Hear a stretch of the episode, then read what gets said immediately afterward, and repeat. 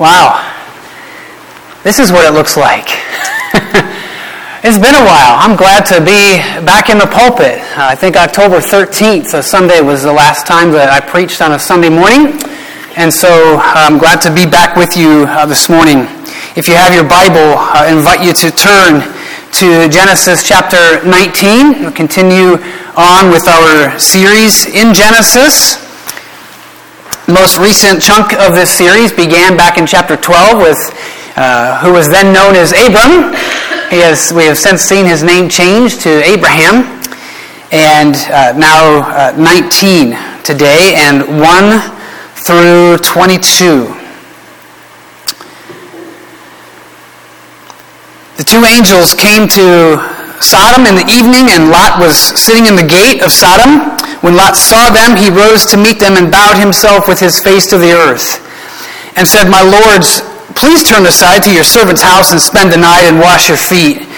Then you may rise up early and go on your way." They said, "No, we will spend the night in the town square."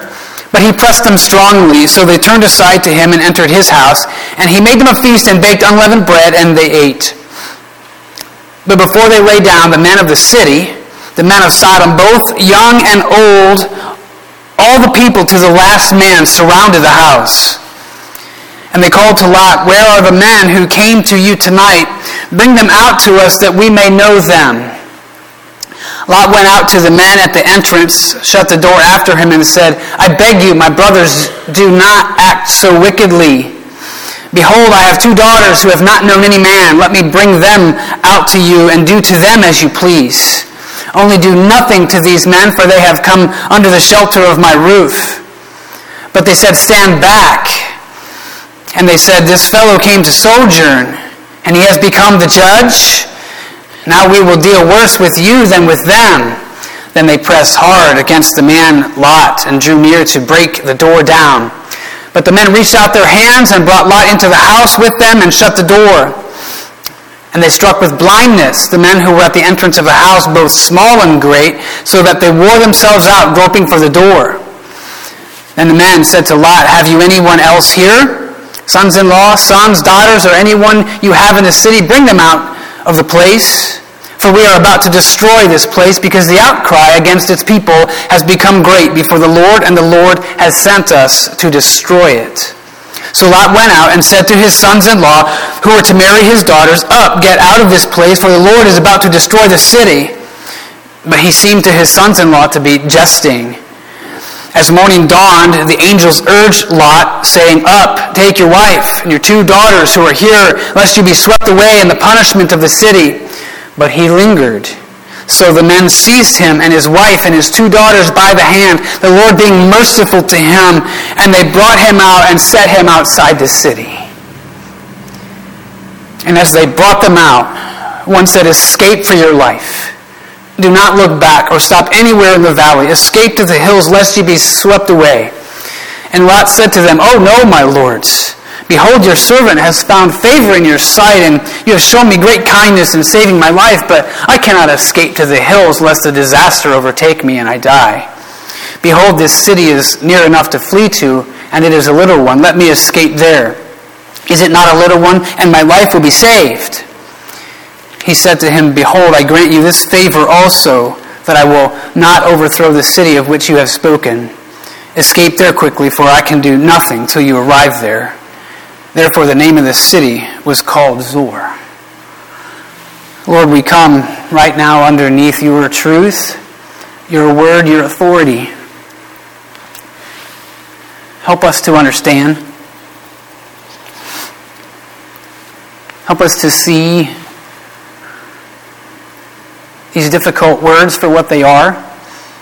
Help us in our hearts and our minds to be open, that the Word of God may be helpful to us, effective in all seasons, for rebuking and correcting, training in righteousness. We want to honor you, Lord, in our lives, in all ways.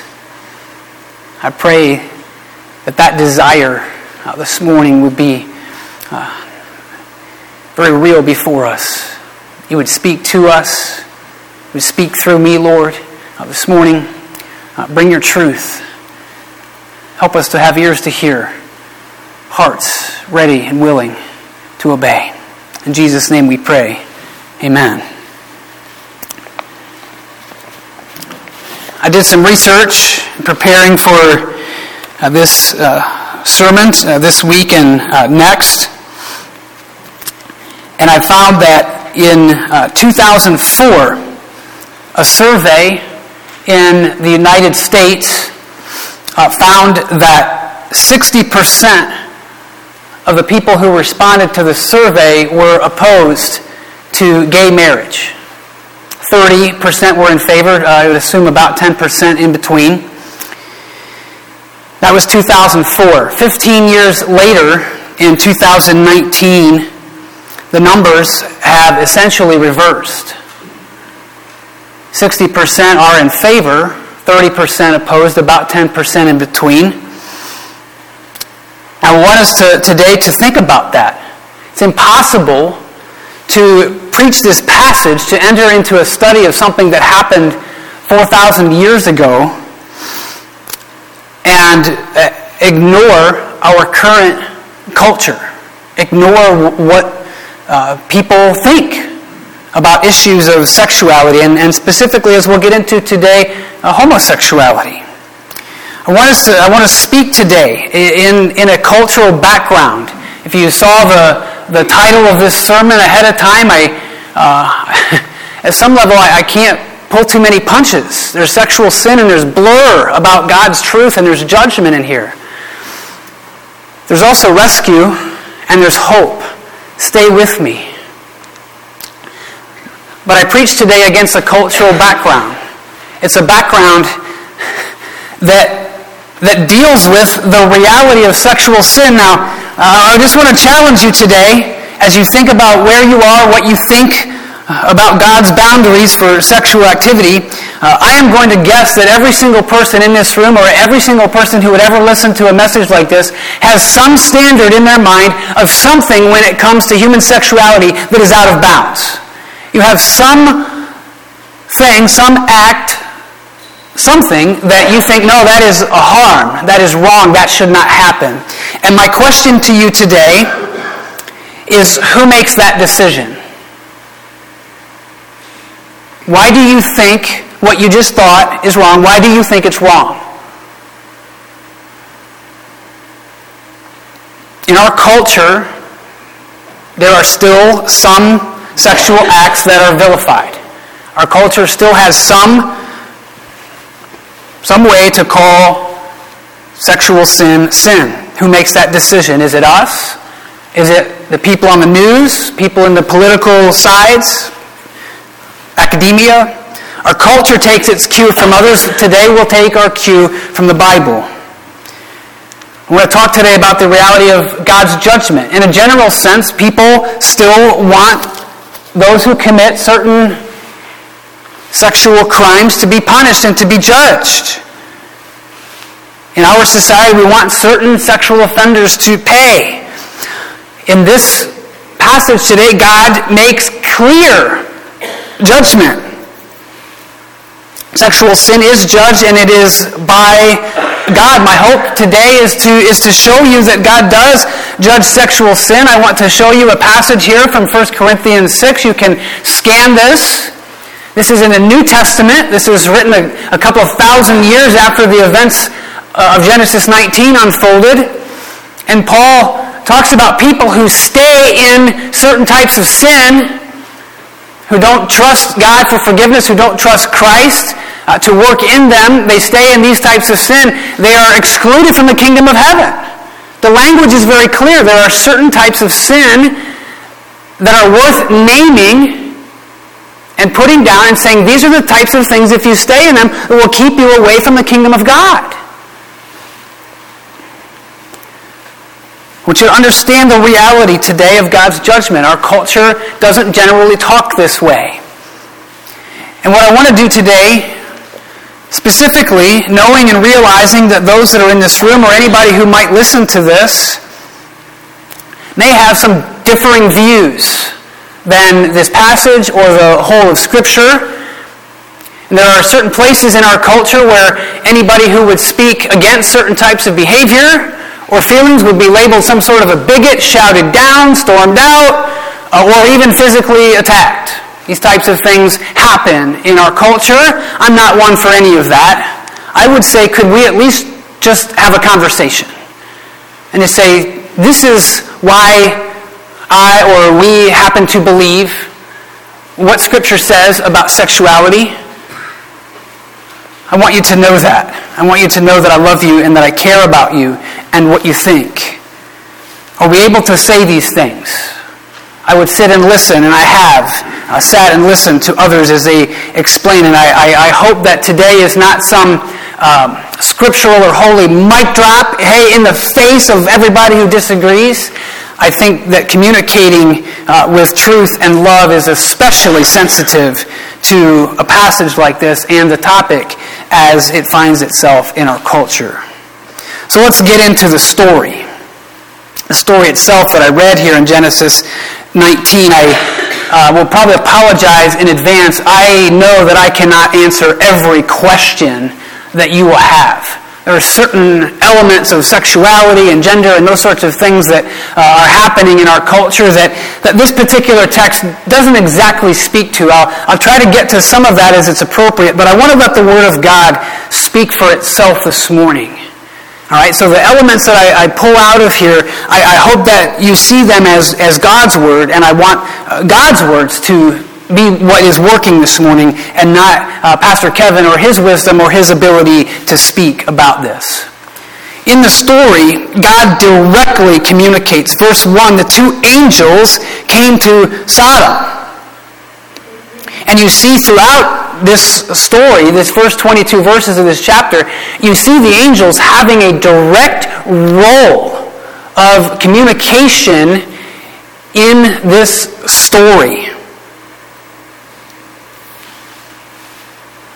They are God's agents of communication. Whenever we see an angel in Scripture, they are God's agents of communicating a specific message. And in this story, these uh, two visitors, there were three uh, when they came to visit Abram or Abraham. They are here with a message. They're there on an assignment. They are about to destroy the city. They are the ones God had assigned to do that. They are the ones intervening for someone righteous in a place that God is about to judge. And so I want us to understand that even in the midst of uh, wickedness, even in the midst of sin, that God directly communicates. I believe He still does the same today. Stay tuned. The context of the story involves sin and judgment. I can't yank Genesis nineteen out of this and dangle it out and go, hey, see, look at what the Bible says about this little topic here. This will get our antennas up. Boy, this is a lightning rod. No, I can't yank nineteen out of the, the context. Let me define sin for a minute. Shorter version than the C E F version I've heard so many times, but sin goes against God. This is to say that God has standards, and sin opposes God. The things that we say, feel, do, it opposes God, His very character, His very nature, His law. Sin is against who He is. And so, uh, what is the specific sin that is bringing the judgment? I don't want you to think this morning that this city is being destroyed because a mob of people show up at the house and want pleasure from Lot's two guests. I don't believe that we can scripturally make that argument that that is exactly why Sodom is being destroyed. If that were the case, the warning wouldn't have come back in chapter eighteen, when they said there's been a cry against this city. And Abraham pled with God, would there even be ten people righteous in this city, God, that you would save? To that point, there was a cry to God about the wickedness and the evil that was going on in that city. We know that the sin is homosexuality. We know that that's what the mob was demanding. They said, they said, bring them out. Verse five, where are the men who came to you tonight? Bring them out to us that we may know them. Now, the, the verb for know them uh, is a term that means a number of different things. But if these two men were being invited out for a cordial conversation, a get-to-know-you, uh, A, they would not have turned violent. B, uh, Lot would not have replied, I beg you, my brothers, do not act so wickedly. He knew what they were after. And the word here is used in a sexual way, as is common. It is part of the way the word is used. The context shows us that. I want to show you, uh, for greater scope of the biblical witness, from Jude. This is uh, a little letter that perhaps you've not read before, uh, but it's at the, toward the end of the New Testament. The angels who did not stay within their own position of authority, but left their proper dwelling. He has kept in eternal chains under gloomy darkness until the judgment of the great day. Here's our reference. Just as Sodom and Gomorrah and the surrounding cities, which likewise indulged in sexual immorality and pursued unnatural desire, serve as an example by undergoing a punishment of eternal fire. If the biblical witness wanted to leave Sodom's sin at simply sexual immorality, which in the New Testament is a word that generally means sex outside of a marriage covenant. If the, the if the biblical witness is to leave it there and to say that sexual immorality specifically led to Sodom's downfall, then it would leave out pursuing unnatural desire. Unnatural desire, a word that points us to the homosexual behavior that was going on in Sodom and Gomorrah and led to their destruction. This should not surprise us. Don't be shocked if a man desires another man or a woman desires another woman. It is part of the fallen nature of human beings. And someone's sexual desire for the same gender is no different than heterosexual sinful desires to color outside of the bounds that God has for us in Scripture. The sins are the same. They should not surprise us. The Bible talks about it, is open about it. The passage I read for you in First Corinthians even talks about hope as this is what some of you once were. There is a moving forward in this. So stay with me this morning. There is real biblical hope. I would even say today, though, that sadly the details of this story may not shock some of us. Perhaps we've been desensitized to so much sex through screens or pornography or personal experience that perhaps a group of people demanding the physical bodies of two visitors wouldn't shock us. So as we get into this today, we see the men of the city, young and old, not just a few, a mob, to the last man, it said, lusting for a physical experience and ready to take it by force. In the context of this book, Genesis, that we've been laboring through now for the better part of a couple of years, Genesis shows us a lot of sin. Some of it is specifically sexual sin. If you go back and you look at the heart of the judgment of the flood upon the earth, we can find sexual sin there. In Abraham's story, we can look back and we can see that he used his God-given wife as a cover and lied about his covenant to her and who she was. Then we can see how they conspired to have a child through a servant instead of honoring God's promise. We can see these examples. We can see sin and we can see judgment. It happens in Genesis. So we can't rip the story here out of the context. It is a part of how God communicates. And so what I want to encourage you to see before we see the resolution of this in God's intervention is a picture of God who sets things in order. That's the very beginning of Genesis. He spoke everything, the solar system, the entire world, into being. He set it all in order. And, and the, the picture here, the context is that it's man who creates disorder. And we have a God who is willing to judge that sin against him when his creation turns its back on who he is. Humans earn the judgment. For those of you that were here last week, you remember Josh's illustration about the grade on the test. Oh, that teacher gave me the grade. Oh, I earned the bad grade. Two different things. It's humans who earn the judgment.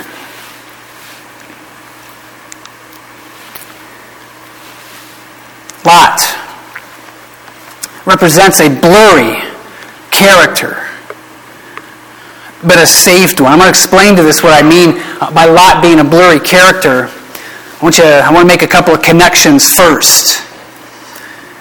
In our culture, in our day, this is kind of difficult to relate to.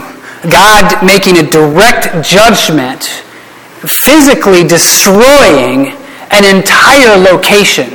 Now, there are people who love to try to be God's mouthpiece when a hurricane happens or some event and to say, oh, this had to have happened because God was mad at these people or he's mad at us.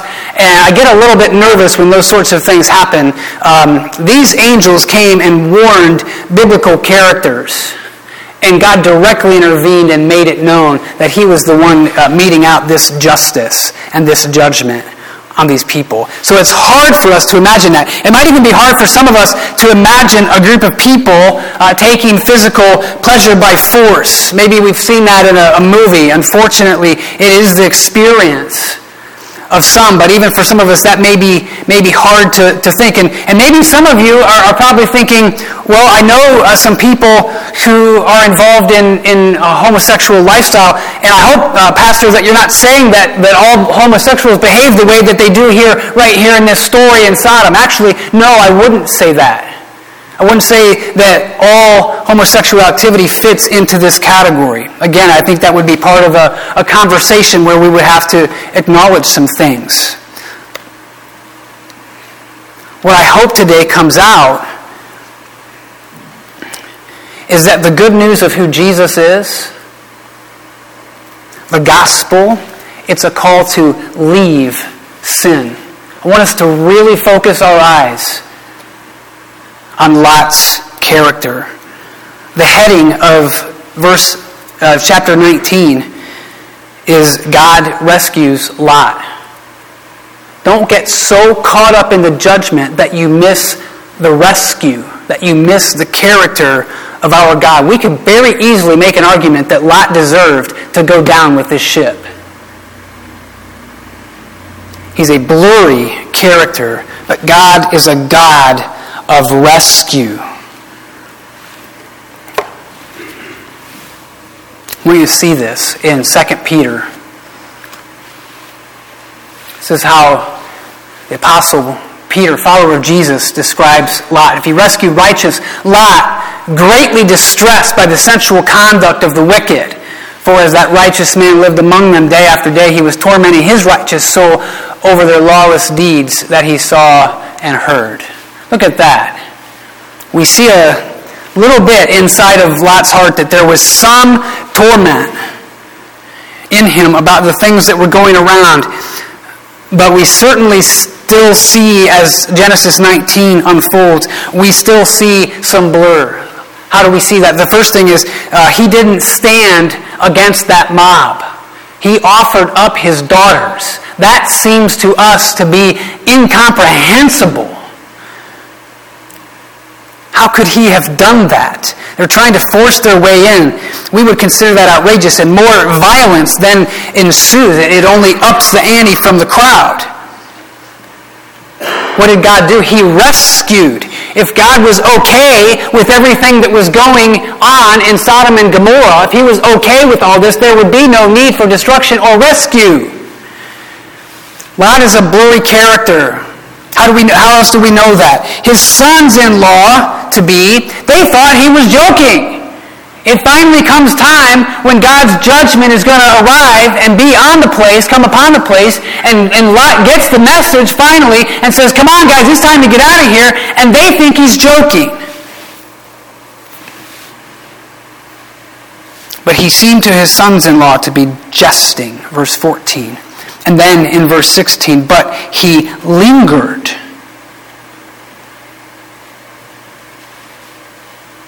And he continues to hesitate and try to make a deal about where he's going to go. And the, the urgency of the judgment still has not caught him to a place where he says, I am out of here at the fastest speed possible. Yet, he's a blurry character, but he's a saved character. This is our God. He rescues. He showed kindness and patience. Did that leap off of the page at you like it did for me? Look at verse sixteen again. But he lingered. What happens? So the men seized him and his wife and his two daughters by the hand, the Lord being merciful to him. And they brought him out and set him outside the city. They had just mocked him for trying to insert himself as being the judge. And here's the Lord saying, no, I'm the judge and I will show mercy to Lot. He rescued. Let that be a message to each and every one of us, wherever we are in our lives and our obedience, that he will rescue. He may show you patience. He will help you if you have desires, feelings that are sinful or a hormonal mess or whatever it happens to be, and it feels raw and it feels like it'll never change. I want to tell you today that God is powerful over it. He is patient and he is loving and he is merciful, and we see that in the way that he leads Lot out of this place. He rescues. He can do this for any sinful sexual desire. We should take this type of sin seriously. But we shouldn't underestimate God's ability. There will be a time when it will be too late. One day, the grace of God will run out, and there will be no second chance.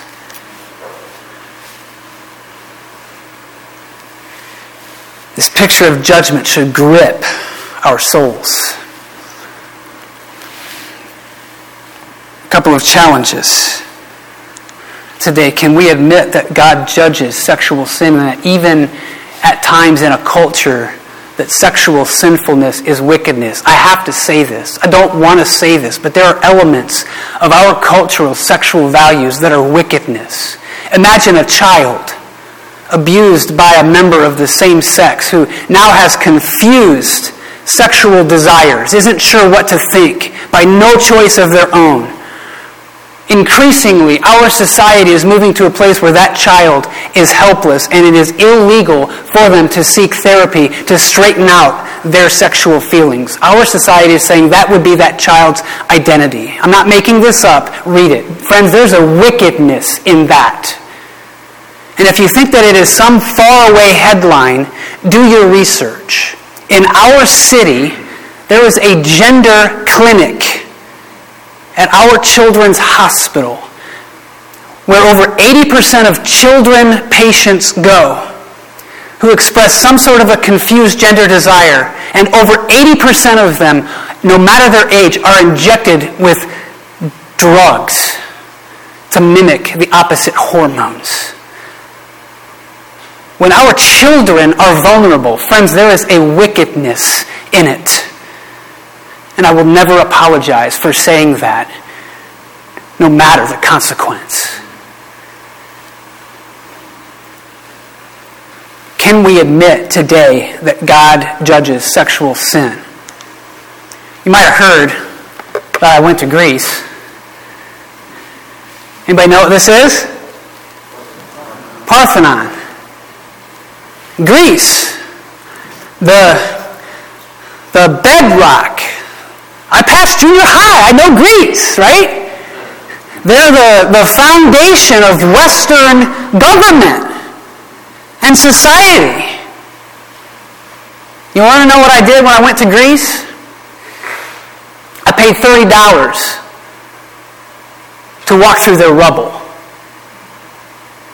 Sorry, it was thirty euros. Probably closer to forty bucks to walk through their rubble. I think every society has the temptation to think that its current status and its current beliefs and values are the greatest. There's a song that we sing here that was rolling through my mind, walking through that rubble. Earthly kings and kingdoms will rise and have their day, and like a mist they linger and forever fade away. Maybe today is a cultural zoom-out moment. The United States is not exempt from somebody paying thirty bucks to walk through our rubble. We need to admit that God will judge sexual sin. The good news is that He already has. He sent His Son Jesus in the greatest act of love and mercy ever known on this planet. He sent His own Son to die in our place. He has judged all of our sin on a cross. And I can't point you to any civilization or to any sermon or to any thinker. I can point you to the Word of God, which shows throughout Genesis that there is no human who is going to be perfectly faithful to God. Abraham is one of the greatest human beings and most prominent who ever lived on this earth. Study your ancient history. He is.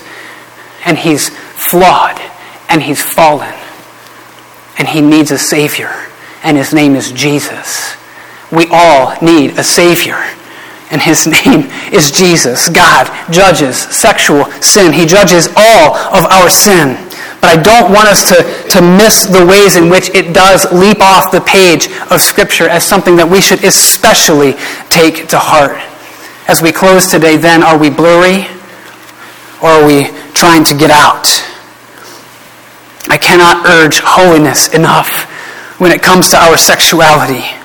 If you have failed sexually, repent today. God will forgive you. You're not a shameful, useless, whatever Satan is trying to tell you you are. You can be made whole. You can be forgiven by God. You can have a relationship with Him that, that brings amazing fruitfulness and joy.